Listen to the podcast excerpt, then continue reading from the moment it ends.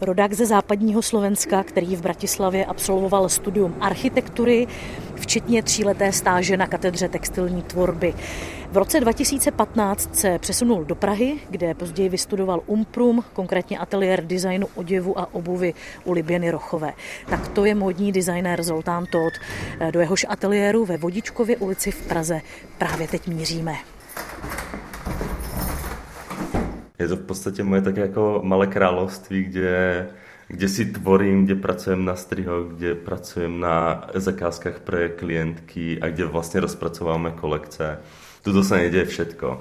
Je to len prostor, ktorý je určený mne a ta práce sa ďalej distribuje do výrob, krajčovým a tak ďalej. Tady vysí i některé vaše kousky, které možná čekají na, na focení, možná na klienty. Kde sedíme, tak to je čisto jako místnost, kde se věci jako dějí, strihají, konzultují s klientkami. Je to skôr taky jako tvorivejší prostor a vedľa je taký menší prostor, kde, sa, kde je skôr taký ako sklad, kde mám uskladnené staršie kolekce, kde šiací stroj, žehlička, sedačka na nějaký odpočinok. Bývá to rušno? Chodí sem hodně lidí za vámi?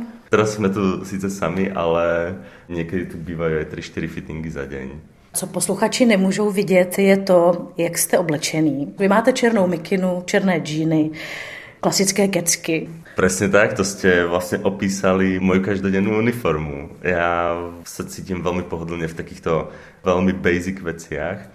No a v porovnání s tím, co vytváříte, není to trochu nuda? Je, právě to je skvelé.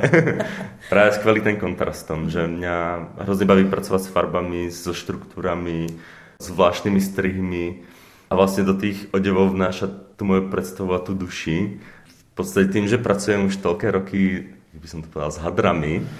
Už ma to moc nebaví experimentovat v tom obliekaní. Na sobě. Na sobě, přesně hmm. tak.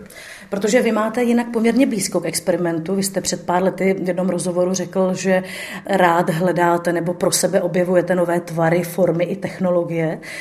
A že vaše tvorba je poměrně dost osobní a niterná. Vlastně vy jste ten filter, čo nasáváte ty informace, alebo ty inspirace, alebo čokoľvek, čo vás někam v té tvorbe posúva a vy to vlastně prefiltrujete cez seba a vy ponúknete tu svoju jako predstavu o kráse. Mm.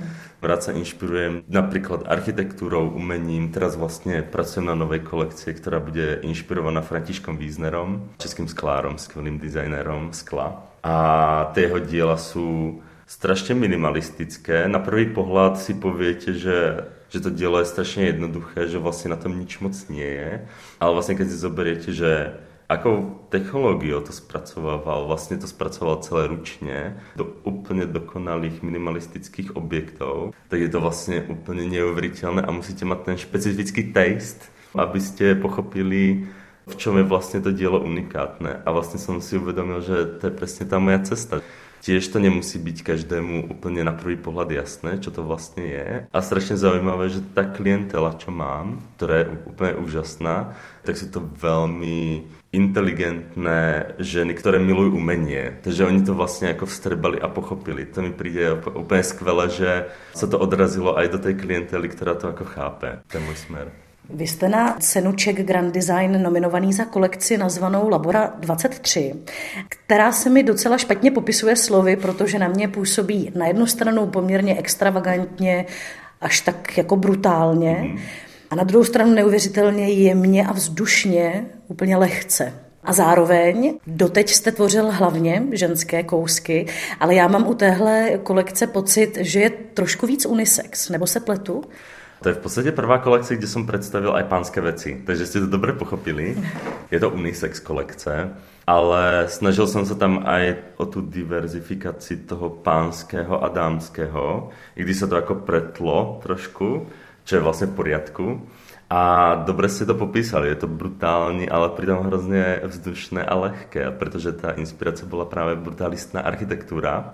A ta lehkost je takovou červenou linkou mojej tvorby, takže je to také jako moje pochopení brutalistné architektury v módě. Takže vy opravdu hodně propojujete ty svoje dva vystudované obory. Přesně tak, mě to právě hrozně nabíja a baví. Ta architektura má v té tvorbe hrozně posúva aj v takom tom chápaní toho objemu a toho budování a toho prostoru na člověku alebo na, na figuríně Vlastně architekturou obalujeme ľudí alebo chránime ľudí a odevom chránime toho konkrétneho člověka obalujeme alebo robíme krásným. A tiež ten prostor kolem toho člověka musíme vybudovat tak, aby mu byl příjemný, pohodlný, aby mu seděl a tak dále. Takže za mě je to oděvě mini architektura. Co vás čeká teď, až odsud odejdu? Teraz se vrhnem na konkrétně šaty pro klientku na České lvy. To je zatím rozpracovaná část. Já jsem právě chtěla říct, že zatím to ještě šaty vůbec ne, nepřipomíná. Ne, ne, ono, to je, ono to vlastně bude spodnička a cez to budou vlastně ty šaty, co vidíte za sebou, to je taky našpendlené. Vzdušná forma a tělová tak barva. Přesně tak ono, aby to krásně jako splynulo s tím tělom. A vyzerala skoro jako nahá, ale vlastně oblečená.